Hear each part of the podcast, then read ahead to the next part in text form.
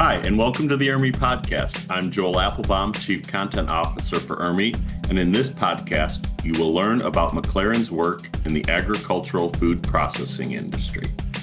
I'm glad to have as our podcast guest today, Trent Gillette, McLaren's North American Agricultural Director and Executive General Adjuster, who still owns and operates a family farm in the Midwest. Hi, Trent. Hey, Joel. Hey, thanks for being with us today. We're glad to talk about the work that you're doing at McLarens. Thanks for having me here. I truly appreciate it.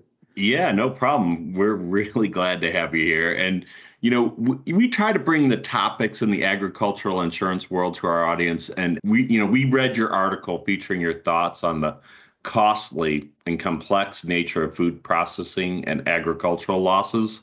And boy, that really, it caught our eye. I know our agricultural audience would appreciate a deeper dive into how the insurance industry can help manage these risks and these type of claims. So, I was hoping first we could just maybe step back for a moment and have you tell us about McLarens and your role there. Well, McLarens is an international marketing company. I've been with them for about 8.5 years. We specialize in market claim account adjusting work, which means that we would be written into policies and be representing large, Fortune 500 companies that would need multiple carriers to insure their risk. We've got offices throughout the world. Great. And my role there is as of April of 2021. When we kicked off this agricultural division, and I'm the director of North America for that division. Awesome. It's impressive, Trent. And I'm sure there's no typical agricultural processing plant, out there. But if there were, could you kind of describe some of the risks for us, especially those who might be unfamiliar with the food processing industry? I know myself, I think, there's a Food Safety Modernization Act, right? And that sets up a framework for all processors to follow, for safe food. And all of them have to follow a food safety plan, right? But, what does it look like? Give us kind of an example of the. What it looks like is it's kind of a good example would be, how beef or protein was produced and manufactured and processed 100 years ago was so different than how it's processed today. And that's when you mentioned the family farm. We grew up with a small farm in a small farming community, and you didn't have to be a master degree education level person to run a farm. Well, that industry's changed so much, which kind of spurred.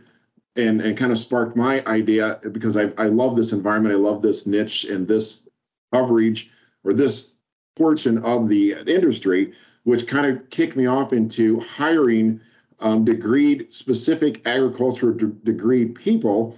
I understand the adjusting process, and I've got an industrial electronics degree background and grew up on a small farm. But the piece that I was missing on this to handle these properly is the technological animal science, plant-based science that's involved in this processing. I understand conveyors and how all that works, but there is so much more to this, and that's what spurred me to go in and hire these type of individuals that could do this, because it is so highly technical. I would think that the food processing industry now is as technical and is as dangerous as, per se, any other kind of manufacturing processing out there, because you are producing a product that human beings consume, and they want to consume that with the safety in mind that it is, it's good for them. It's not going to harm them. And there's with the, just with PLC scanners, it's the technology that's involved in here, from when that raw material, whether it's a corn kernel or a full-size 1,300-pound steer comes through a line. It's all coming in some raw material state, whether it's alive or a plant-based cereal, and being processed. And from its beginning raw material state all the way through to the final packaged good that gets to your shelf, that is a very, very detailed and elaborate process. Right. And so thanks, for mentioning how elaborate that is, and also that the process has changed quite a bit. But, I still think there's a fair amount of, aging equipment in there. And, how do endeavors like updating aging equipment or complying, trying to comply with the Food Modernization Safety Act and proper maintenance play into longevity and reputation of a company? I'd like a good example here. Like you said, these things come in live, right? You're processing cattle and soybeans and blackberries, things that have a pretty short shelf life in these organizations. So give us kind of that example of how all those things interact. Well, a good example, that is a great question, because there's 2 points to that question that I'd like to touch base on. First, when you mention the aging equipment, that's the problem that we have in the United States and probably worldwide, is the aging equipment. And a lot of these plants and processing equipment was built around plants in the 50s and 60s, when we had just a huge food processing revolution of mass producing, when processed foods started coming about, packaged foods, where it wasn't all just out of a box, you went to the market. Now we're able to package things and give them a shelf life. And the thing was, if you can think of a Lego situation, you have these little, say 25, 50,000 square foot processing plants that were built in the 50s and 60s. And now through growth, and the demand for food, and that's one thing that all of us really don't do well at is, when there's a demand for food, we're us humans, we want more food and we want new kinds of food. So what these companies have done is they've built around the heart of that business. So that box, if you can just vision a box that was the business for 30 years, well, now due to the growth, these companies have to grow. So they build around their main box. So it's just like putting little shoeboxes around the main shoebox in the middle. Now the problem comes in when that old equipment needs to be replaced and everything is built around that aged technology. We're constantly upgrading it, but if there's a loss in that type of equipment, it causes huge ramifications. And that gets to the second point of it is, it's a food chain thing. So usually everything is bought on contract, whether it's blackberries, soybeans, beef, chickens, hogs, whatever. So when I've got a contract and I've raised these cows, it's easy examples, and it gets to a certain weight and the meat packers want it from 1,200 to 1,400 pounds. Okay, well, I'm judging that very specifically, that time frame. So I've got my cattle, I've got say 1,000 head that are going in today. I'm getting them all loaded up. They get to the plant. Now, this is a living thing, and as soon as you put that cow or that soybean or blackberry or whatever in that logistical transportation vehicle, the ticker starts with the USDA. Everything just starts ticking, where it's got so much time from that farm to that processing plant to be processed. And if you don't meet that requirement, and if you can't take that raw material item in, what do you do with it? Oh, I just delivered 1,000 cows to a meat packer. He's only got so many hours to get that thing started. Then what do you do? So if that meat packer can't take that, then you've just wasted all of those of that raw material product. And it's not like, oh, I've got a trailer full of steel or scrap steel or whatever the raw material would be that they need, or iron ore. Well, I can just go sit in the yard for a week or a month until we need it. Food processing doesn't allow us to do that. So time is of the element like no other industry, because of the shelf life of product. I mean, who wants to buy a steak that's, that's 3 months old? No one will. It spoils. So because of the spoiling issue, and then you've got all the regulation that's monitoring the exact time of this. There's reefer units that go down the road with strawberries. This is high tech, just to get it from the farm to the processing plant where strawberries or blackberries or whatever else has to be kept cool. That reefer has a control logic system in it that is monitoring every second of the temperature of that reefer, which is a refrigerated trailer is what that means. So when that reefer or there's any type of spike in temperature and it arrives on site and the person that's receiving that product looks at it and sees that whoa, you had a spike of 76 degrees and it's supposed to maintain 60 degrees. They reject it. Everything has that timestamp on it. And the problem is that whole, say that strawberry is going to an ice cream factory that wants the strawberries to continue a line of strawberry ice cream. They're waiting for that product. So they've ordered 100,000 pounds of or whatever their load that they're looking for. They don't get that. It affects the whole downstream of that finished product. Everything is connected in the food industry. Interesting. So what would you say drives most losses in the agricultural food processing industry? What I would say, and this would be, this would be a 10-hour conversation, but what I see personally in my involvement, and I'm handling, probably three of the largest claims that you see in all the news right now and how those are affected. And what I see is it's a twofold problem. First, us Americans and people around the world that we export to, we want our stuff now. We don't want to wait. And if you are the owner of that company, you can't afford to lose market share, because it's once you lose market share, you can't get it back. So I think the driving factor in that is it's hard to shut down a plant because I've got contracts. Use the cow example again. I've got contracts for farmers that I've put in place 18 months ago. Because it's about the time frame for for cattle from 18 months to 2 years, whatever their feed and logistic area they're in. So when that guy has raised that steer on that long period of time, he needs to get rid of it, and I've got to be able to take it. If not, it's a problem. And the risk involved in that is if I don't take it, and I've got this equipment that I can't shut down because I have this constant line of product coming in that will not wait for me in my parking lot.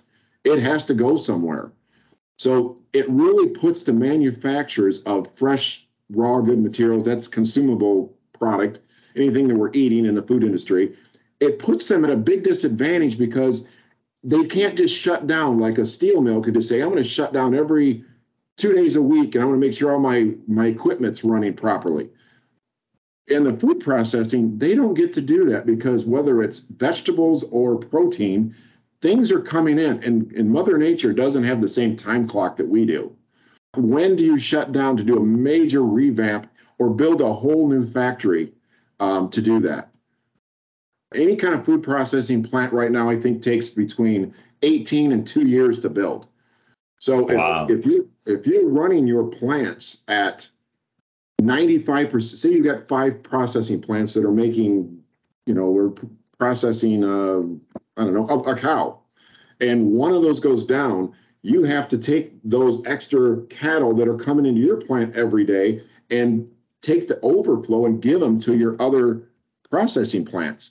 Now, if they're running at 85 to 90%, which is probably normal, and now you make them run at 99 to 100%, it's the example of a car. Yeah, your car can run at 7,000 RPMs probably for a few seconds, then something's going to blow up. And when you push them things to a limit to that level, bad things happen. So it's kind of this catch-22. You can't shut down. You got to take the product. You take your product and put it into your other facilities to take the overflow. And now you're pushing them to run at 95 to 100%. Bad things happen when you start going at 95 to 100%. Or you take a motor, a little regular DC or AC motor, and you run it at 100% its capacity. What happens to it? It gets hot, right? So right. When things get hot, whether it's a hydraulic line with too much pressure because it's never shutting down, or a motor, or a conveyor, anything on rubber, steel, belt, anything running constantly with never the time to get a break, usually is going to break down. And we're pushing our food industry right now, growth in population around the world, the demand for food, the demand for different types of food, it's growing faster than we can keep up. And during this COVID thing, it has really taken a taxing toll on the food industry because a lot of the big specialized cookers, boilers, tables, conveyor type systems that we use still come from all over the world. Well, everyone knows what the freight industry has done to America, per se. I mean, it's just things are sitting out on the ocean spinning in circles. and you're sitting here in a processing plant waiting for them to come in, and there's really no timetable to when they're coming in. Major delays. That really hurt. Yeah, and it seems interesting to me that, you know, a food safety plan, you know, under the Modernization Act has to have a very specific approach to the manufacturing process and processing, depending on the hazards that might be present. And that each state, let's just say you have a, you're trying to push, you know, your excess demand, you don't have room for, you have a breakdown here in this facility, you want to move it to another one. A different state may have a different process and different regulation, right? So I understand that the safety plans might not be the same in different states. So I wonder, you know, what would you say are some of the risks in processing plants that cause claims that, or some of the bigger claims that you see? And, you know, do they differ, you know, by state for the same industries like soybean or cattle or, you know, blackberries, as we've used our examples? They do differ in state to state. And one thing I definitely want to make everyone aware is that everything in a processing plant wants to kill you. I mean, literally, when you go into a processing plant, processing means what? Process. Things are moving. So as you walk through a processing plant, it is moving. Every room you go into, something's moving. And whether it's a mechanical gear-driven device making it move, or a hydraulic pressure line, or steam, if it's an older factory, it's all making it move. And the difference is, let's face it, there's, and that's where that is not my specialty, because it's such a litigious, long process, is every state is different. Like getting a building permit in Chicago, Illinois to build a manufacturing or processing plant is 110% different than getting a building permit and starting a processing plant in, say, North Dakota or Kansas. Huge differences in that. Did I answer your question on that? That's kind of a loaded question. I think so, but I wanted to make sure, you know, what are some of the largest types of risks you've seen? You know, everything wants to kill you, but is it you know, shutdown, fire? What are the big risks, and what are you trying to prevent? The biggest risk that we want to prevent in a claim in processing is, believe it or not, the building is not the hardest thing or the biggest risk. I mean, I have a claim now where the building, it's, I would say the loss is, this is one of the smaller ones, but the building loss is maybe $25 million, but the business income and extra expense loss is in the hundreds of millions of dollars. It all depends on, you know, what you're manufacturing. Strawberries, obviously, we talked about earlier, don't have the same value as a 1,400-pound steer do.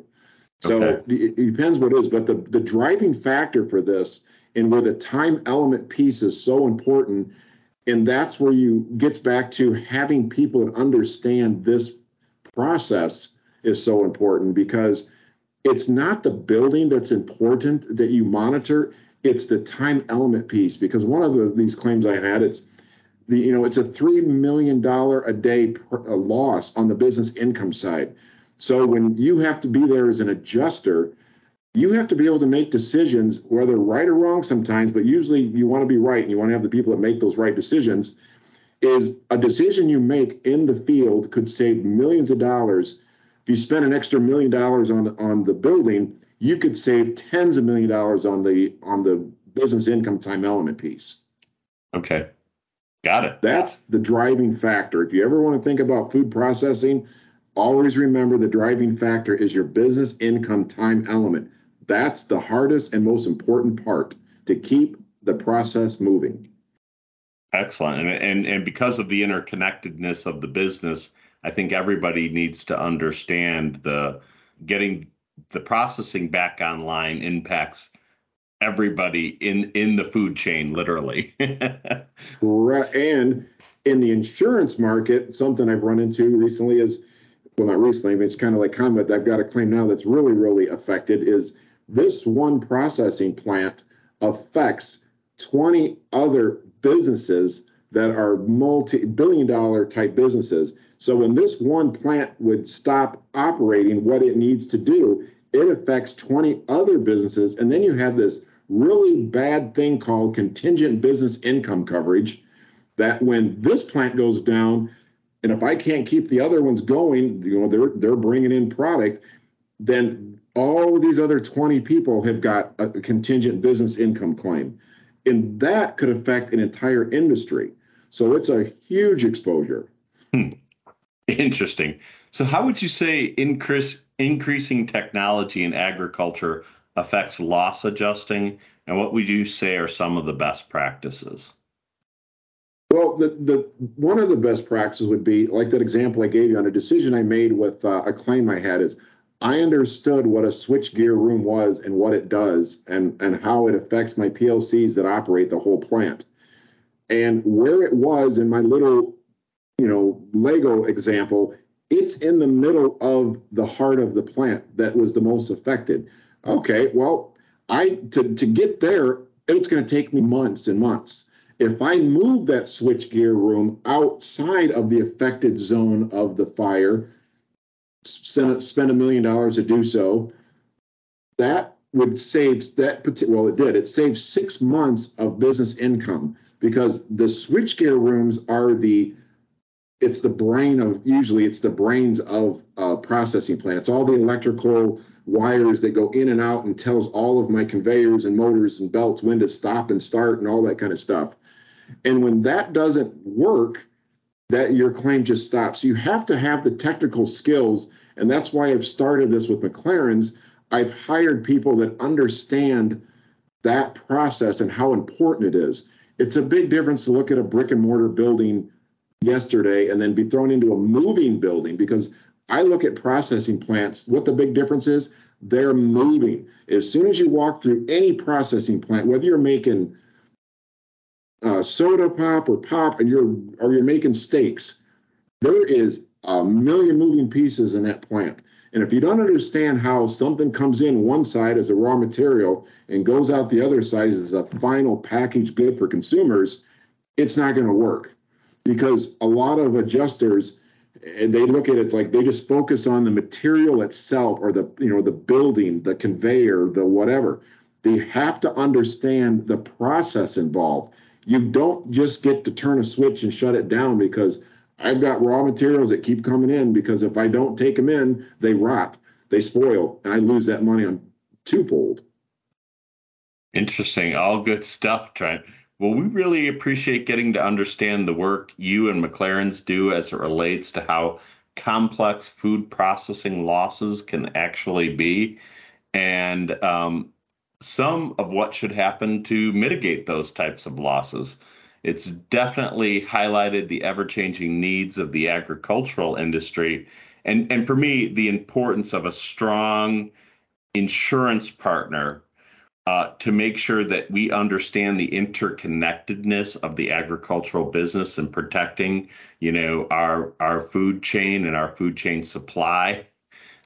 So I think this has been a great podcast. We really appreciate your time.